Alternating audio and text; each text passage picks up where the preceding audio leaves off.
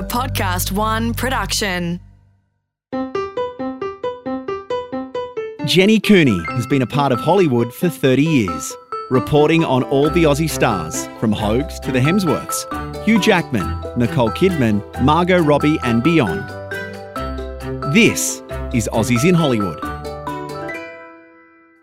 Adelaide born Teresa Palmer may only be 31, but as you'll soon hear, we can call her a true stayer of Hollywood. Her acting work in Australia led to a breakout Hollywood role in The Grudge 2, and she's been going non stop ever since, working with the likes of Nicolas Cage, Adam Sandler, and Steven Spielberg. It doesn't get any bigger than that. Last year, she had her biggest career breakthrough so far, starring in Mel Gibson's Oscar nominated Hacksaw Ridge. I've known Teresa a long time and I call her a stayer because, as you'll hear, she's fought to find her place in Hollywood, not only on the big screen, but striking the ever challenging balance in her personal life too. I caught up with Teresa at her home in Beachwood Canyon. We were sitting on her balcony looking at the corner of the Hollywood sign, and she shares that beautiful home with her husband, director Mark Webber. You'll hear about their Twitter related love story later. Teresa's children were being looked after by her mum, who was visiting from Adelaide, while we caught up over her snack of choice vegan banana bread and a green smoothie. We started by diving into the deep end. I've known you a long time, and just does feel, from my perspective, you know, you've had a lot of those situations where things almost happened, or they fell apart, or they missed out. It feels like you're on the train now, so to speak, right? yeah, it was definitely a tumultuous first five to eight years of being out here. I had oh, so many ups and downs, a lot of downs um, with my career. I had you know films that I was attached to, for instance, Justice League of America with George Miller. Um, that fell apart. We had been down in Sydney for a few weeks about to shoot that film, and then it was very exciting. I was playing Talia al Ghul and big superhero movie falls apart, and then you know a few years earlier. I had been fired and replaced on a movie Jumper. I was in a film with Tom Sturridge, and him and I both got replaced with more famous actors. So that had happened. That was my one of my first big American movie experiences, and so I was fired off that. And Justice League fell apart, and then the year after, I was in another movie that was supposed to be this big comedy called Take Me Home Tonight, and it ended up getting held by the studio for four years, and then it got this really soft little release, and no one saw the movie. And there was just there was a lot of that. I was attached to um, play Ophelia in Hamlet with uh, Emile Hirsch playing Hamlet, and then that fell apart. There was just it just happened. Wow, I had no idea it was that bad. there, were, there were a lot of uh, roadblocks, and so it's been nice that the last few years has been a little more smooth sailing. And you developed another skill, which is breastfeeding while on the campaign trail. I've never seen anybody handle a newborn baby the way you have. You know, I saw you at the Golden Globes and you were at the Oscars and Yeah. G'day USA. Has it been challenging? Is it as easy as it looks? Because you make it look so easy. You know, I have a lot of amazing support from my husband. So I think if I if he wasn't the kind of hands-on, very in touch parent that he is, I think it would be a lot more challenging. So he really allows me to continue to do things like promote my films and go to the awards and and he'll be right there. He'll be in the hotel room with the baby. I can run over and breastfeed and so So wait, in the middle of the Oscars or in the middle of the Golden Globes? Golden, yeah, middle of the Golden Globes. He was only three weeks old when I went to the Golden Globes. So I had him upstairs in a hotel room, which you really helped me facilitate. So if it wasn't for you, I wouldn't have been able to arrange that. And also, Jenny was the one that helped me get to go to the Golden Globes in the first place. And so I owe you big time for that experience. And then I'm so glad I could help you get into that room. It's an amazing room. it was incredible. Like it was a dream. It was surreal to be there and to be looking around and mm. sharing a table with the people I was sharing a table with. You sat me with Amy Schumer, who I'm such a big fan of hers, and Goldie Hawn was there, and Laura Dern, and just these incredible artists that I'm so inspired by. And But it was great because Blake Lively. I was, in the back, um, by the way. You were? You were in the back? Oh, God, look at you. but Blake Lively was sitting very close to me, and she's also a breastfeeding mama. And I was like, I got to go breastfeed right now. She's like, go do it. You just there's an ad break, just run, breastfeed, come back, you'll be fine. And it was it was just a beautiful, supportive uh, community of amazing uh, actors and actresses, and it was just what a overwhelming experience. It was it was lovely. You share that working mother relationship with a lot of your actor friends Yeah. too, that you're able to support each other because that's a relatively. oh, Kato. Is that your dog? Hush, hush. Yes. He's got to listen to that bark. I mean, he has a scary bark. We had some break ins and then we got him, and we've had no break ins since. You were talking about uh, the working mothers over here who are Yeah. actresses, and that you were connecting even, even at the Golden Globes with Blake Lively saying it. I, I mean, I imagine it's much easier now. It's so much more ex- accepted on a set that the females can go and breastfeed, and the support you get on a set these days, and how that's changed. I remember having the fear that after I had kids that the jobs would just start to fade away. And that I have had the opposite experience. I started working a lot more since I had my son. And that might just be a coincidence because it just aligned that way. But I also feel that there has been such a beautiful shift towards embracing working mothers, especially in Hollywood. And I never, ever think of my kids as a hindrance, and I don't think they're ever seen as a hindrance. I go into meetings and I don't feel the need to hide the fact that I have children. I talk about my sons, I talk about my stepson, and I talk about wanting to have more kids. I want more and more and more children. I want so many kids. And I feel as though I can be honest about that. And I think years ago, I probably would have been hesitant to talk about the fact that I wanted to have a lot of children. And I love that you can do both. That was always my dream. And before my nana died, she was a mother of eight children, my mum being one of them. She said to me, I love that you are now doing what you love, which is acting. But always remember that your number one has always been to be a mother. She's like, all you've ever wanted is to be a mum. And she just knew me so well. And that was our last conversation before she died was just about how much I want to have so many children and be a stay-at-home mom. And it's great because I was really sad when I was in my younger 20s because I thought that it meant I had to throw away my dreams of being this stay at home mum now that I was working in Hollywood. And now I found that I can do both. I get to take my son to school every single day. I get to be with them from the moment we wake up till they go to sleep because I'm allowed to bring them with me to work. And it is such an incredible luxury. And I wouldn't be able to do it without my supportive husband, but you can do both. And that's really exciting. Wow. So let's go back to the beginning. You grew Yeah. up in Adelaide. You were an only child. You've said before you came from humble beginnings and lived in public housing. Can you tell me a little bit about that without it turning into a very dramatic, yeah. you know, but but you have come a long way. Yeah, it's interesting. I had such a colorful upbringing. I uh, would split my time between my mum's house and my dad's house. And My dad is an atheist, and my mum is like a very strict Catholic, and we lived in housing trust homes. And but then my dad he was a self-made millionaire. Um, he figured out a way to compare horse statistics, and so he essentially became a professional gambler, and that's how he made his money. So I'd be swinging from these two houses during the week, and it was just complete polar opposite experiences I was getting from my dad and then from my mum. And, you know, mum and I moved a lot. We moved probably eight or nine times from different housing trust units. You know, my mum has a lot of mental health challenges. So we had this wonderful relationship, and that was just her and I. So we were incredibly close. We really leaned on each other for support.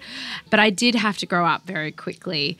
And I think acting for me was sort of an escapism. When I was 16, I just decided I had to be an actress. I had seen the Olsen twins in It Takes Two, and I really was so inspired by that Wow. world and what they were doing. Haven't heard that as an inspiration before. I know, but I was the perfect age to watch that movie, and I had grown up watching them in films, and I knew I wanted to have some kind of involvement in the entertainment industry. So my dad paid for acting lessons, and he wasn't that into the idea of me becoming an actor, to be honest, because he really loved the fact that I was excelling academically in certain areas. I um, always scored high marks in English and tourism, and I thought I wanted to become a teacher. And then that just changed when I started auditioning, and I would audition for Pepsi commercials, and I was in a Subway commercial and various things. I was so fulfilled doing it. And I remember I was an extra in Wolf Creek. Yes, on IMDb it says pool party person. I was a pool party person. And it's so funny because you can actually see me. Um, I've had fans since say we watched Wolf Creek and we could see you in the background and I'm in a little bikini they put all the extras in bikinis and we ha- we had to jump in the pool but I was actually supposed to be far way back in the background. And I remember I would swim closer and closer to the lead guy just so I would get some screen time. So I could point out that there I was, I was in a movie once. Um, and there is footage of me. I kept kept on splashing the lead guy in the film. And they kept it. And so that was my first role was of an extra in, in Wolf Creek, a pool party person. um, but yeah, that's I, I was bitten by that bug, I think, at that. And and my dad's like, all right, we can go down this path and I'll pay for you to have lessons and learn your craft. And and then I had a lot of luck. so when did you win this contest and how much of an influence did that have? Also, when I was si- everything happened when I was 16. I also wrote down because Nicole Kidman, who I know you're friends with, and I've met a bunch since I've been out here. She was my inspiration. Her career was my dream. I wanted to do everything Nicole Kidman was doing. I just looked up to her. I had pictures of her on my wall. I had looked up and I saw that she had Googled um, the William Morris agency. I guess she was represented by William Morris agency at some point. And because I knew she was represented there, when I was 16, I decided that that is where I was going to be represented because Nicole is represented there.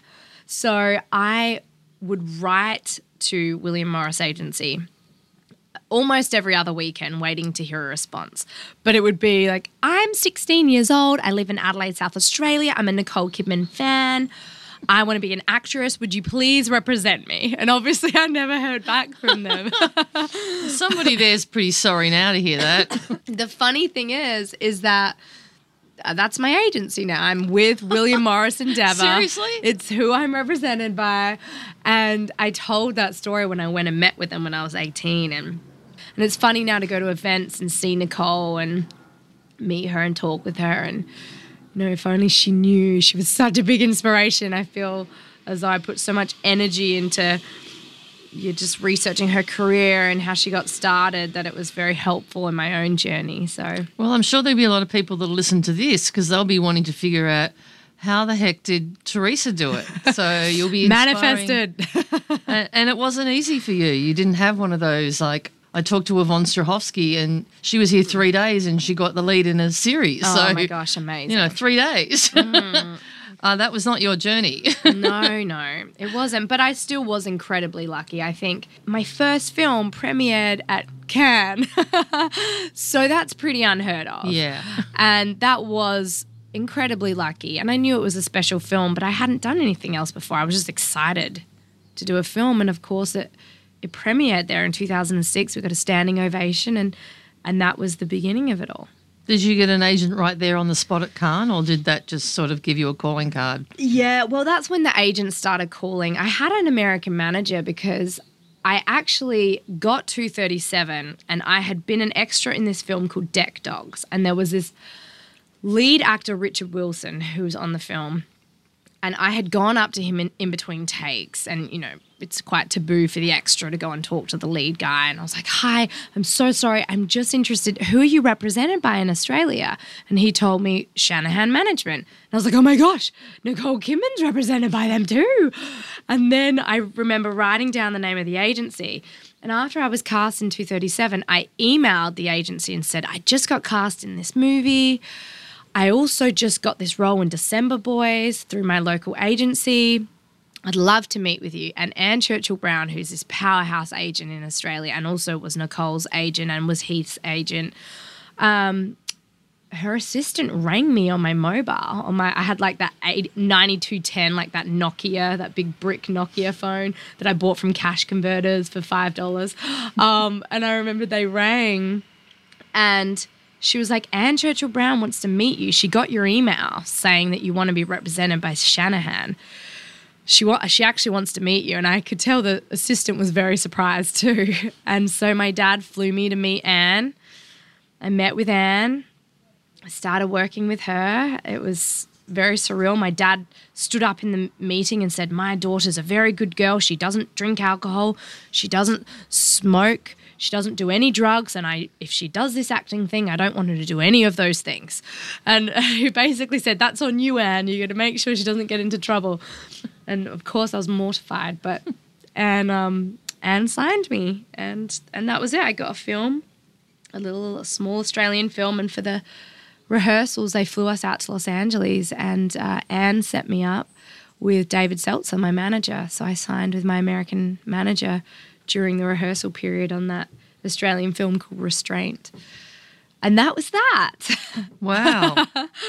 so I was looking at the Vogue story you did recently, which is the most beautiful cover I've ever seen of you as the perfect mum with those two beautiful little boys. oh, looks can be deceiving. Let's just say that. That was a challenging shoot. But the quote that struck out about your childhood for me was you you were talking about your mum and you said um, I became so self sufficient because I had to grow up so quickly. Um, I'm grateful for all the experiences because it taught me how to take care of myself. If I'd not experienced the childhood I had, I never would have been able to come out to America at the age of 19 and survive those first challenging years where I was lonely if it's not too personal, what Mm-hmm. were the experiences that made you feel like you could handle anything at 19? Yeah, well, I think I certainly had a really different upbringing from a lot of people because of my mum's mental health uh, challenges. She has schizoaffective disorder. So that's, um, I guess, in layman's terms, it's like uh, bipolar with some schizophrenic tendencies. So growing up, I definitely had to navigate um, her health, and we did that together, and we really were like partners in crime. And um, the dynamic was very different because my mum, as a default of her illness, can be very childlike. So it was like having a built in best friend, but it meant that I had to be very independent. And the great thing, the gift in that is that, you know, at 19, if I had had more of a sheltered upbringing, um, I don't think I would have been able to survive coming out here because it was incredibly isolating and challenging. I was just thrust out here. I didn't know anyone. This is a whole new country. I'm on my own, feeling very vulnerable, but I knew I could do it because I had had to get through a lot of things in my life up until that point, and I just soldiered on. And I think that was just my mentality as a child. I I just soldiered on, and I didn't. I, I wasn't deeply emotionally affected. I mean, perhaps subconsciously I was, but I didn't have really hard experiences that knocked me for six when I was a child. I just mowed through them and I could just move through them in a way which made me have a healthy perspective about what it's like growing up with a parent who is mentally ill. And I'm grateful. I am so grateful for those experiences. It taught me so much. And also, as a result of my mum's mental illness, she is the most selfless person in the entire world. She's one big love heart. All she is is just this beating heart of love and acceptance and um, and understanding. And I, I think I really took on a lot of those qualities. And when I came out here, I was just this open, vulnerable flower. Um, but I was a big lover and even the challenging experiences getting fired from that job that happened very quickly when I got out here. And I thought, what can I learn from this? How can I grow from this? Where's the where is the lesson? And it didn't break me. And it's that was very important for those first few years because I think otherwise I would have turned around and come home and and given up. Do you feel like Warm Bodies, in a way, was also a turning point? Move away from him, Julie. No, Julie, move now.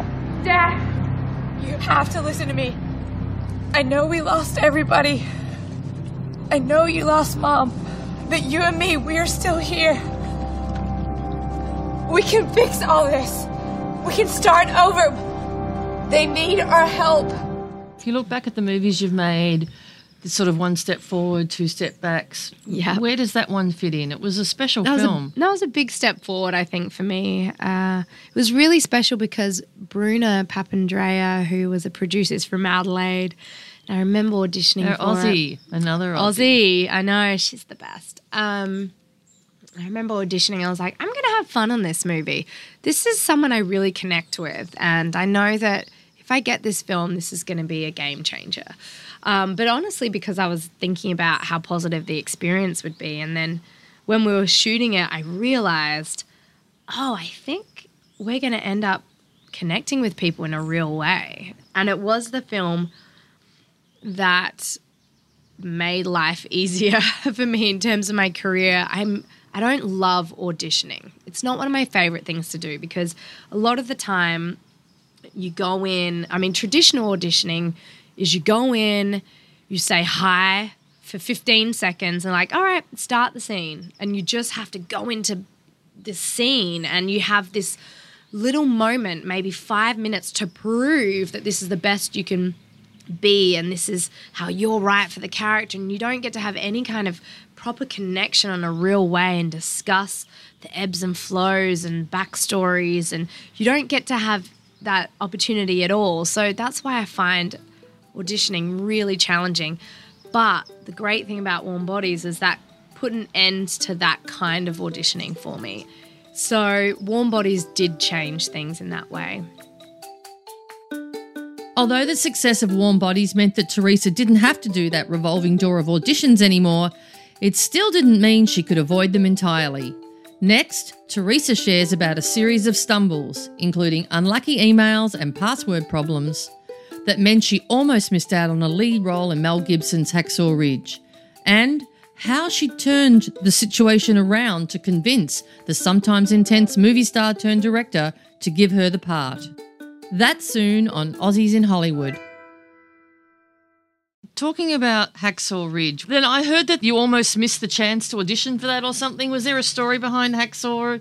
I got the script, I read it, and I loved it. I loved it so much because Desmond Doss reminded me of my mum, and my mum is such a woman of faith. And my mum hasn't been able to watch a lot of my movies because, you know, I've had a lot of darker films that emotionally she wouldn't be able to handle. So she's never going to see Berlin Syndrome. But Hacksaw Ridge, I was like, oh, my mum could watch this. It's a beautiful story. The script was amazing. I'm such a big Mel Gibson fan. So I said to my husband, I got to put myself down on tape for this one. What should we do? And so my husband, Mark, who's a director, was like, all right, let's shoot it in the bedroom. I'm to set up the stage. So Mark like set up the jail room because the audition piece was the scene of me and Desmond in the jail. He set it all up and we just shot it on his iPhone. We did it a few times and I like to do a hundred takes and then send in, look at every single one and then send in the very best one.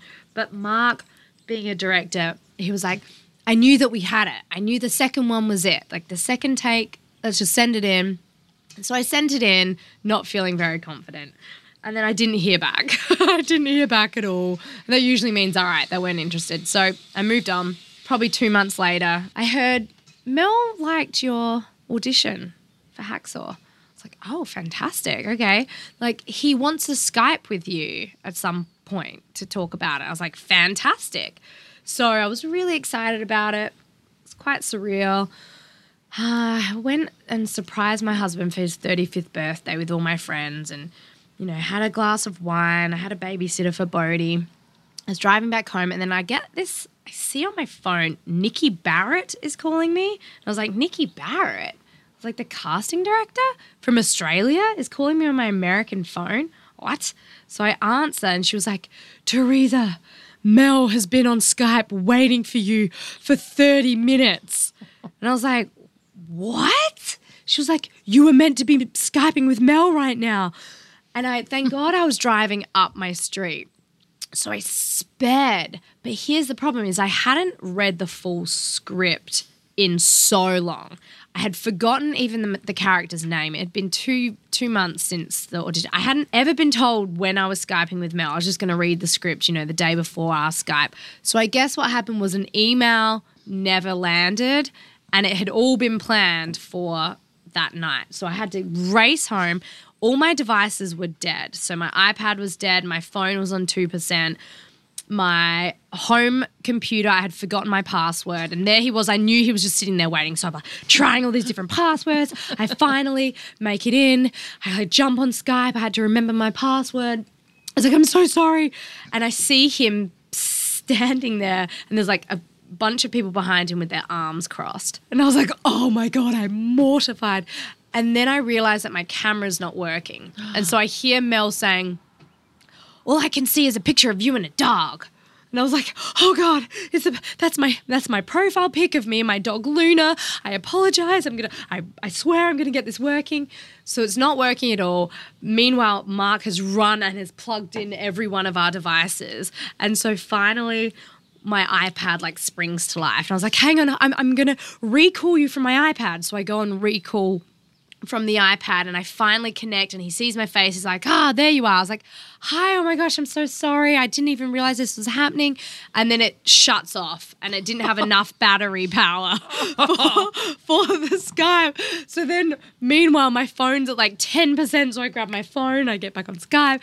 I finally get there. I was like, Mel, I, I, I know I've just totally blown my chance. I am so sorry um, I, I, just don't even know what to say. I wasn't prepared. No, that someone's going to be in trouble about this over at William Morris. Anyway, so he kind of laughed it off, and then we started connecting on my mum being Catholic and living in Adelaide and it being the city of churches. And I was so fumbly and all over the place. I had no makeup on. I hadn't read the script, but I somehow remembered a little bit about the character. So I said things like, "She's deep and layered, but vulnerable. And, th- you know, I just kind of said these words that I think could probably apply to any woman. And he was like, He was like, You know so much. I know. He was like, You're right. Exactly. Exactly. So I just kept saying more of what I was saying in different ways. And then I was like, All right, I'm actually. I'm actually kind of killing this. This is working. And I think because I was so unprepared, I was all over the place. He said as he was hanging up, You know what?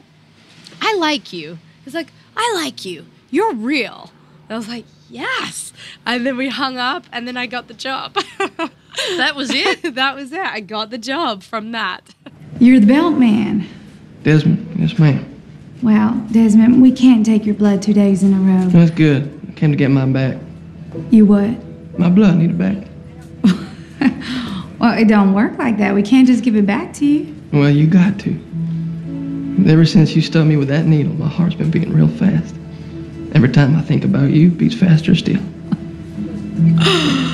I never heard that one before. It's pretty corny. Wow. It's pretty crazy. that was a, a pretty amazing experience, I would imagine, making a movie like that. And Yeah. with Andrew Garfield as the lead and Mel Gibson as your director, yet you were filming in Australia. So, Yes. what was it like? And when you look back on the, the memories of filming that film, what, what really stands out? what I loved so much about it, it was it was one of the most challenging films I've had to do, only because of the timing. I was shooting Berlin Syndrome at the same time, so I was bouncing between both Oh, wow. films. I finished Berlin Syndrome. I had two days to go back onto Hacksaw Ridge. Between the accent and just like two polar opposite characters, it was so challenging for me, the film.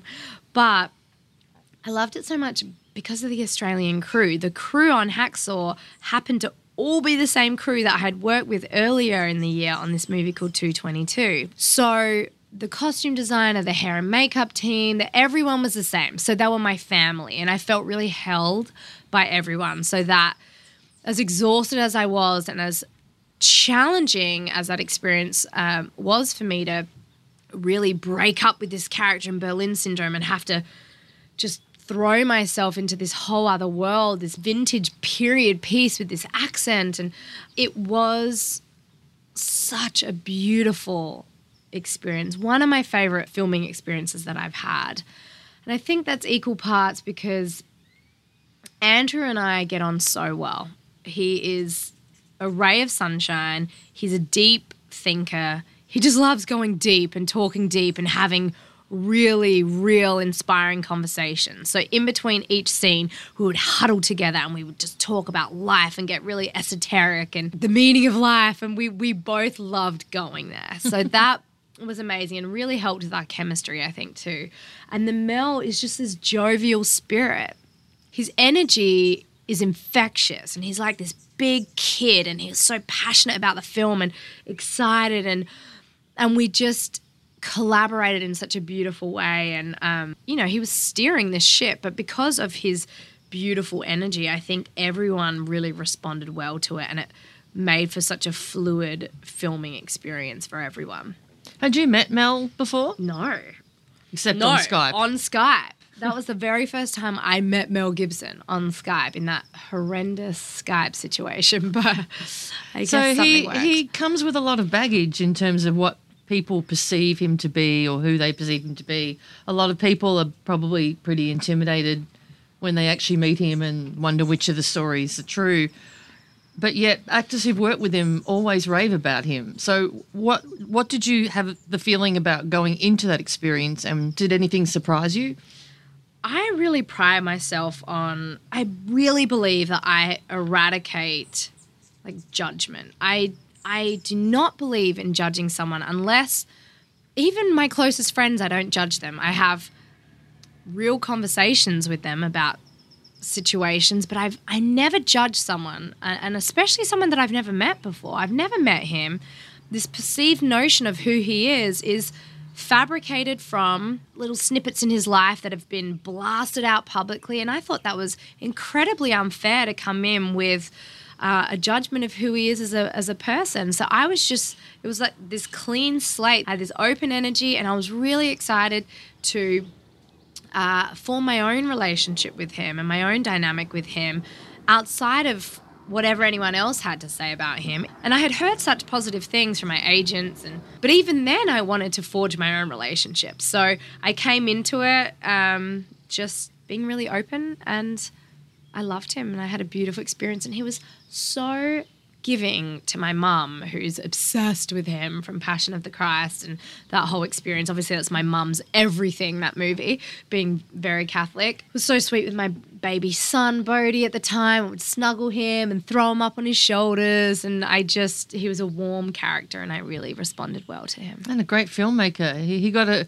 Do you think he had a lot to do with the performance that you gave? Definitely, yeah. Mel was very hands on, very specific. He knew exactly what he wanted, and you would just keep doing takes until he found what he wanted. I really loved that. He's such an actor's director, I think. It was just so beneficial to have someone who's been there and knows the complexity of of being a performer and he spoke to that. You were um, one of the earlier waves of Australians that came to LA, and now we're surrounded by them that we don't even know who half of them are until they open their mouth when they walk off set. Do you have any theories on why, from such a tiny country, you think so many Australians have been so successful here?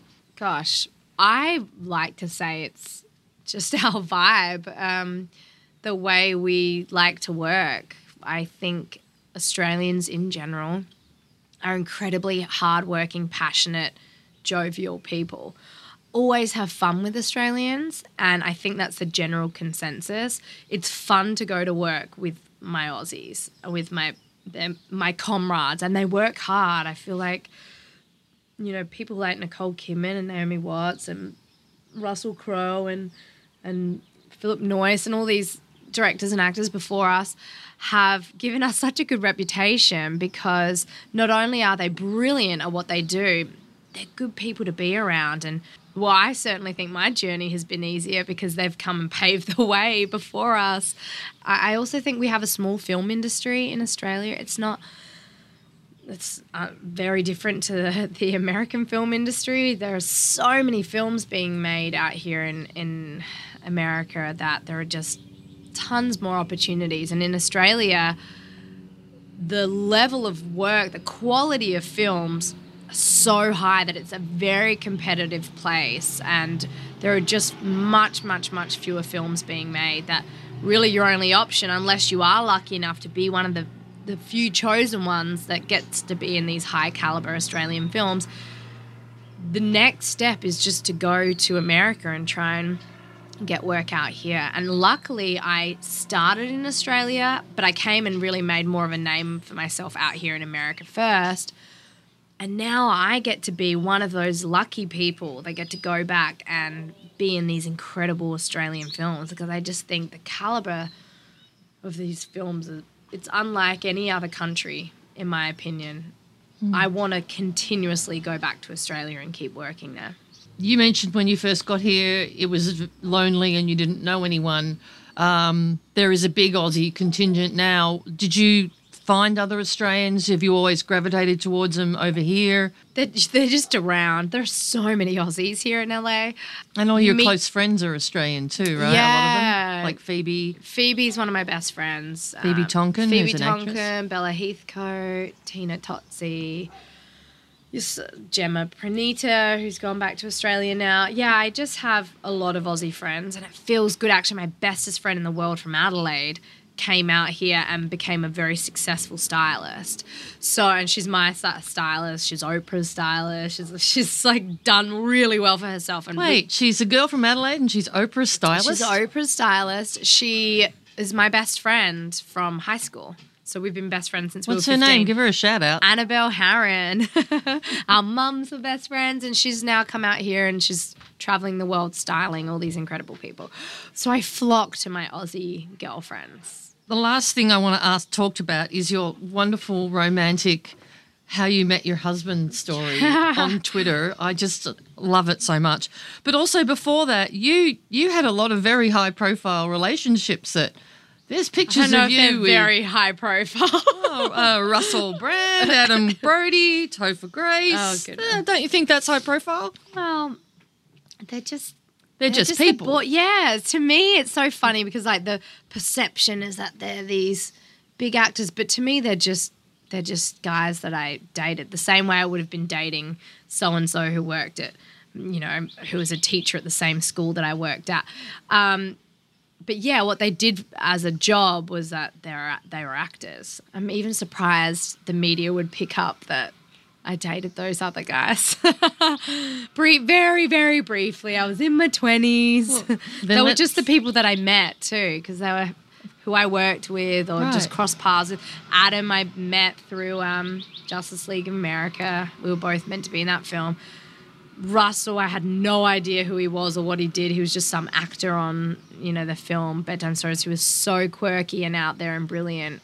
But we dated very briefly. Um, but of course, Yeah, he's an interesting guy. But then put that all behind you and tell us about the the day that you sent the tweet that changed your life. I was in I was at the Bowery Hotel in New York and I was very sad. I had just a boyfriend had just obliterated my heart and um, I thought I was going to be lonely forever and I was never going to be able to have children and meet someone and um, I was just in a really sad place and I happened to watch a trailer to this movie that popped up. And I remember seeing Amanda Seyfried in the trailer, and I saw that it was at Sundance. I was like, oh, great. Amanda has another film at Sundance. I was like, oh, my career's over. I'm never going to have a film at Sundance. my life sucks. And then I saw the film, the trailer, and I thought, wow, this is beautiful. What a gorgeous movie. So I ended up tweeting about it and just said, guys, you should check this out. This is an amazing trailer. And then that's it was my husband's film that he had directed. And he wrote to me back on Twitter and he was like, Thank you so much for the support. And then I noticed he started following me. And so I was like, Oh, that director from that film I tweeted about followed me. Okay, I guess I'll follow him back. And then um, he, uh, I heard from a friend of mine she said, um, my friend Justin is with Mark Webber right now. They're in New Orleans and he wants to know if you're single. I was like, wait, what? This what? I did not tweet about that at all for anything romantic. It was just an interesting film.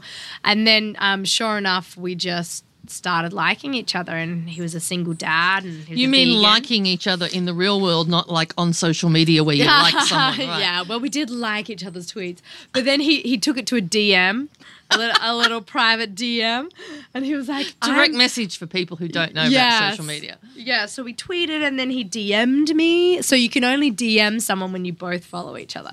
So he sent me a message saying, Oh, wow, I'm an admirer of yours. it was so sweet that you tweeted me. And then I messaged him back and then we found out we were both vegan. We both had the same favorite restaurant. It's a very obscure vegan Japanese restaurant in this downtown Asian market but like no one knows about this restaurant and it was his favorite too.